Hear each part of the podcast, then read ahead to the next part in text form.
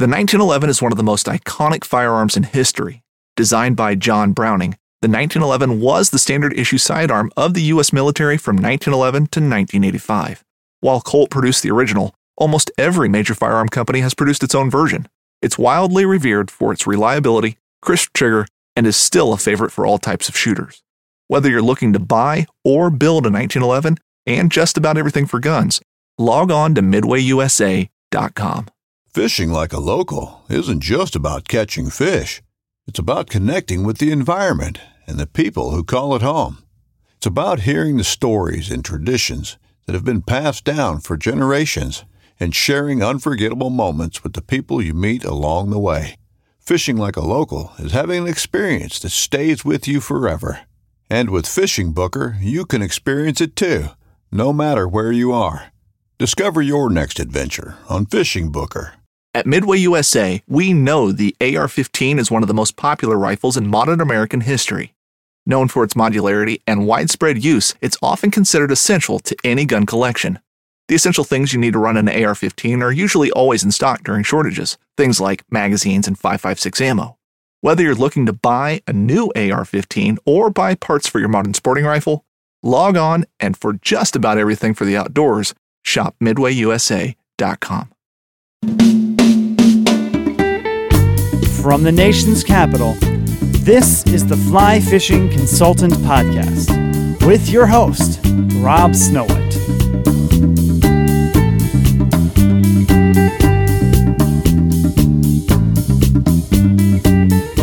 All right, well, another year has come and gone in the life and times of the fly fishing consultant. Let's go back and review 2012.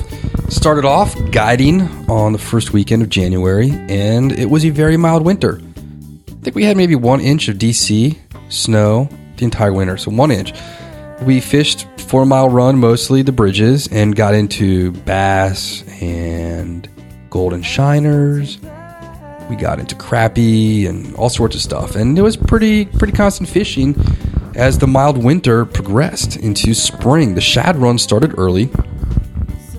It was so early that uh, by St. Patrick's Day, I think all the gizzard shad had already spawned in the Potomac. I went down there probably around St. Patrick's Day, and the water on the Potomac at Chain Bridge was just crystal clear, about seven, eight foot visibility and the herring were just schooling all around. So the fish came in early because they spawned based on water temperatures, and because it was such a mild winter and there wasn't a whole lot of precipitation, the water was low, clear, and warm. So I kind of canceled the winter fishing at Four Mile Run fairly early. Normally we would, you know, go a little later than second week of March at Four Mile, but I, I called it and we started fishing for shad right away and I had clients from you know, DC metro area. I had some from California all come in, and some days were phenomenal. Some days were pretty dry because you know you can't guarantee someone's always going to catch a fish, especially with the shad run. Some days there just are no fish in the river based on whatever factors may it be the temperature of the water or the cloud cover. I had a client and his daughter out one day, and there were no fish. We fished for like five or six hours, and finally, a school of uh, bottom feeding, you know, you'd call them suckers most likely, came up, and the eight year old girl just worked over them all afternoon with um, size 10 copper john and a five weight. And she finally caught one about 14 inches long. And I'm telling you, there's there's not many kids that are or adults that are that persistent to catch a fish. And you, you come back the next day, that was a Saturday, and on Sunday, the river, I mean, you were stepping on them. It's like one day they're not there, and the next the water's black, and people are pulling out herring with their bare hands, and the feeder creeks. It was just bizarre. And then, you know, we did the cherry blossoms, and I had the baby in my backpack. That was about the end of March, first week of April. And cherry blossoms were absolutely beautiful this year. And try fishing during that time. It's kind of difficult because there's so many people in the tidal basin, but it's loaded with fish and there are stripers and largemouth eating shad and hickories, Americans, gizzards, and white perch and alewives and herrings. So it's your opportunity to catch some really big fish. And the strange thing was the snakeheads were also there early. Normally you don't see them until the end of April, early May. They were there in March. like I said, the water was so low. Places that we were fishing last year were completely dry. So it was it was a pretty strange spring. We um didn't really catch any gizzards. It was mostly hickories and Americans. And when you swing a fly in that current, you know when you get them because they will absolutely slam a fly. And there were some days where you could catch a perch on every single cast. And some of these perch are up to 10 inches. And, you know, we, we had fun. It was a good spring run. It, um, it got hot and, and we were out there in shorts. Some people were wearing flip flops standing in the shallows. And, you know, there were just some days that were spot on and some days that weren't.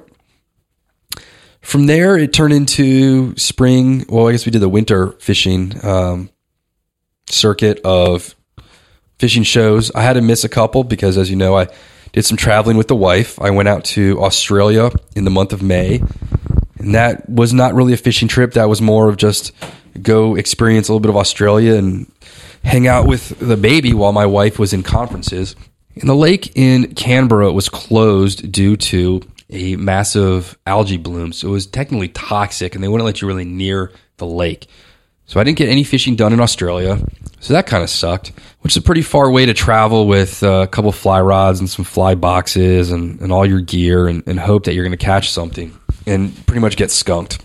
I can't remember if it was before or after the, the trip down there that I had a full day float on Pohick Bay and one on the Rappahannock. And this year's theme was more tidal. I want to focus my fishing on snakeheads. So this year was no above chain bridge on the Potomac. There was no Point of Rocks. There was no Harper's. Well, I guess not. I don't fish Harper's Ferry. There was no Algonkian Park. There was no Riverbend Park. There was no Scotts Run.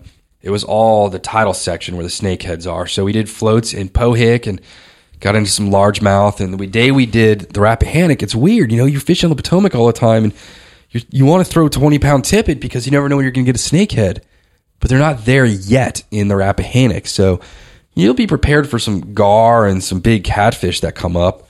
But we slammed stripers and shad and herring all day from the drift boat. And having always been a guy that wade fished the flats in Fredericksburg, it was pretty cool to be out there in my drift boat. We put in at the public docks and zoomed our way up and fished and then fished our way back down.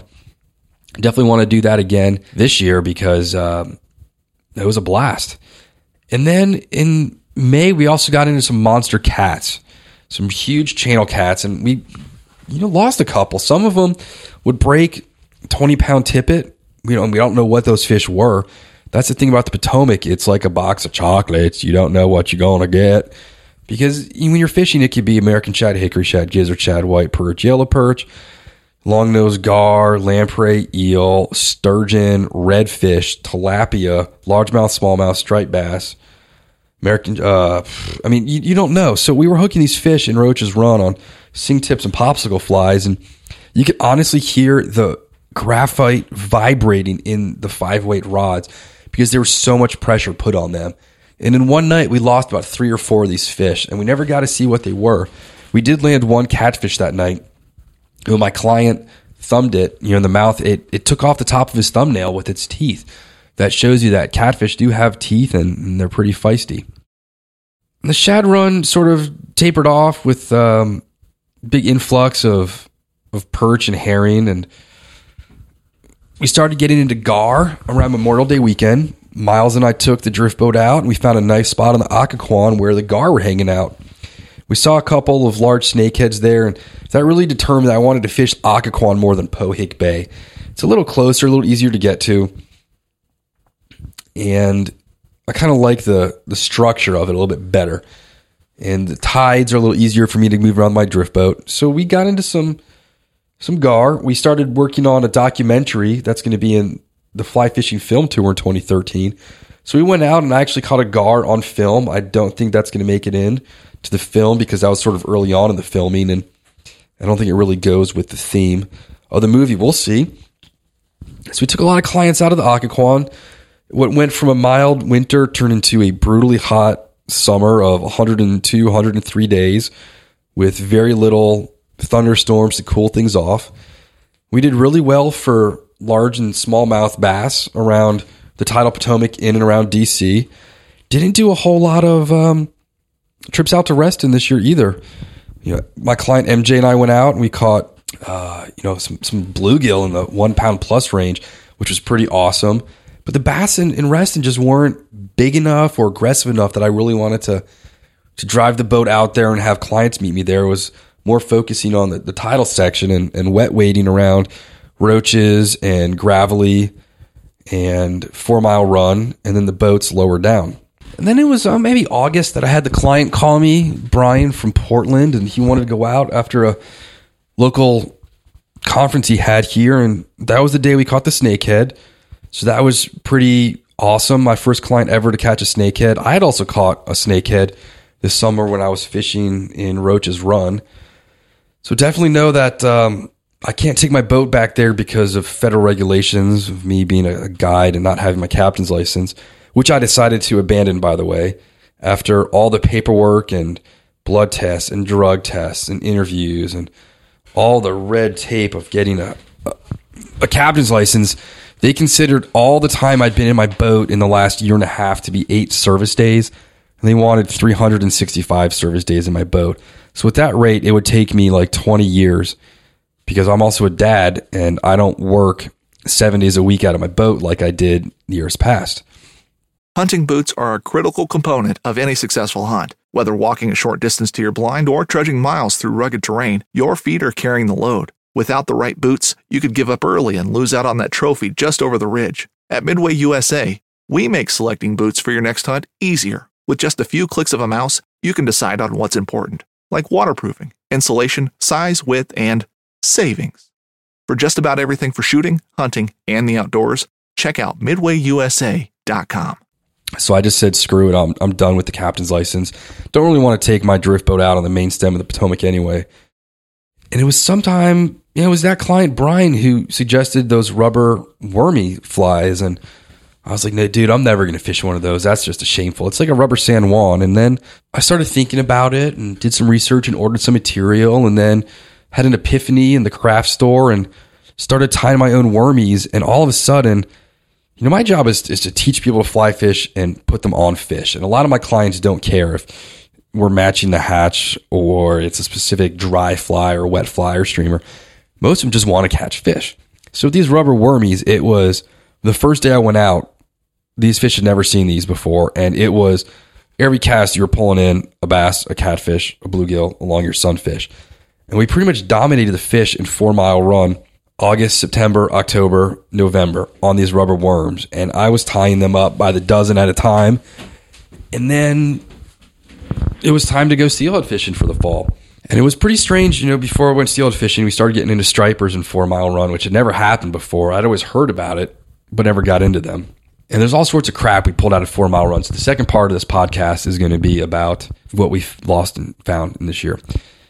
So when steelhead fishing, you heard about that one. We had the hurricane and no one in the trip. Jason hooked up a lot. I maybe hooked up once or twice. Rebecca didn't hook up at all. And then Trent, Dalton, and Khalil didn't really get into anything either. So it's like six or seven of us on a trip with a hurricane coming. It was a total bust. Come back, continue guiding. And fall just, it was a beautiful time this year. It, it wasn't really cold. Didn't really have any major frost. The leaves were beautiful. And fall turned to winter, and I found myself prepping for my steelhead trip to Ohio, where I am now. And if you listen to the last podcast, you know that was a total bust. So we're going to see how 2013 turns out. Is it going to be a, another mild winter? Are we going to get into some carp this year? Will uh, the 35 fly patterns I submitted to a certain company maybe get picked up and sold at fly shops? How, how's my business going to expand in the next year? We're going to have to see. Is there other competition coming to DC? Will there be other guides? As of now, I'm the only local DC fly fishing guide. And in 2013, I'm going to have some more travel opportunities. My wife's got travel to Korea, maybe France, maybe Hawaii again. So will I be babysitting the baby lady with her in the backpack fishing, or will I get a chance to go out and have some adventures while there? Who knows what next year will have in store, but I can guarantee it's another year we're going to learn more about the snakeheads and how to fish for them. We're going to start working on some merchandise for myself and who knows? So let's see what happens in the next year. So let's uh, move on with, you know, how 2012 ended out. And you can see all the pictures on the blogs from this past year. They're on my Picasa site. You can just go and click my website under pictures on the left hand bar. It should be blog three and four. So this is in somewhat alphabetical order. I've been acquiring this list throughout the year, so I don't really remember where everything was found or not. But we found a dollar bill floating in Four Mile Run. We also saw a dead raccoon float by that day, but luckily we didn't touch it. One fingertipless glove. At Chain Bridge, we found two jumbo jalapenos. A minimum of five soccer balls were pulled out of Four Mile Run. A couple of those I've kept and given to my nephews. We found some action figures, including Muscle Men. We found one that was like this alien Heisman Trophy guy. Found a pair of Aqua Socks. Numerous baseballs, golf balls, softballs, and playground balls. And the amount of golf balls in Four Mile Run after Hurricane Sandy is just beyond belief. There are more golf balls in that mile stretch now than there ever were. Barbecue tongs, a beaded bracelet, a gigantic big spoon, bikes. One was brand new. Of course, we found plenty old ones. A full bottle of Heineken. I also found a full can of Modelo Especial, which I actually drank that morning because I was so thirsty. I found a camouflage belt. On Holmes Run, we found a coconut. And then did I mention in past podcast? This probably could go on the last one, but there was a Santeria sacrifice on Holmes Run, which had like five or six dead headless chickens and a guinea fowl with money and chocolate cake and all sorts of just creepy, bloody, weird, freaky stuff. That was pretty freaky. Uh, catfish rod holder, a coral necklace, numerous credit cards, bank cards, AAA cards, George Mason University student ID cards, some Virginia driver's licenses, a Macy's charge card, and I guess people are dumping wallets after they steal the cash because there's always these plastic cards in the stream while we're fishing several pairs of Crocs, several shirts. I don't know how you lose your shirt when you're outside. Several broken spinning rods, a pair of Husky brand pliers, a Dirt Devil vacuum cleaner, one plastic Elmo phone, several flip flops, giant ceramic altar thing that was at Gravelly Point. It was like a two foot tall Buddha statue altar thing that was broken into like six pieces Found a grill brush. Found some grill tongs.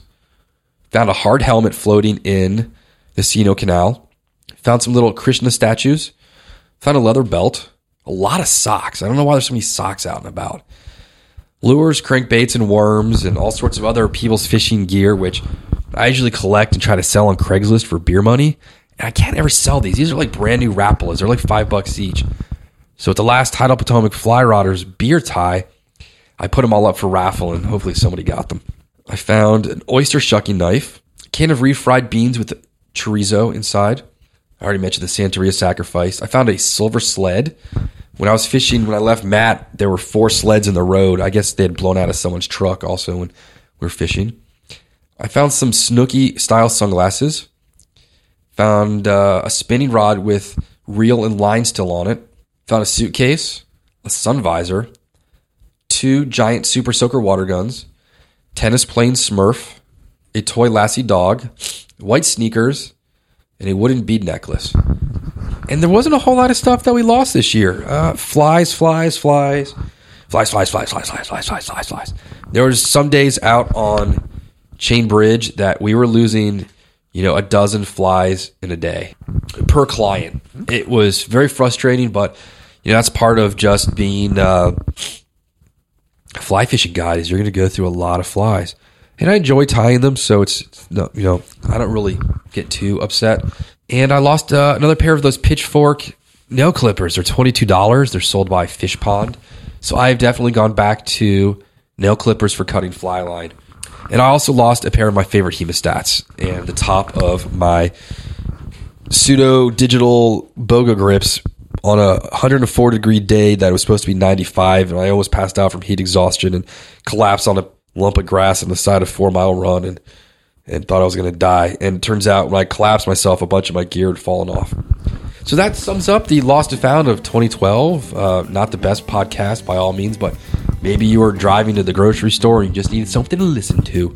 And if nothing else, it helps me uh, solidify and and put into stone or digitally the year in review and uh, what I do for a living. So thanks for downloading. Don't know what the next podcast is going to be about. We're just going to have to see what 2013 brings us. Jason, Merry New Year, as Eddie Murphy said in Coming to America. No, not Coming to America, Trading Places. All right, Jason, take it away. Thank you for joining us for the Fly Fishing Consultant Podcast. For more information or to contact Rob, please go to www.robsnowhite.com.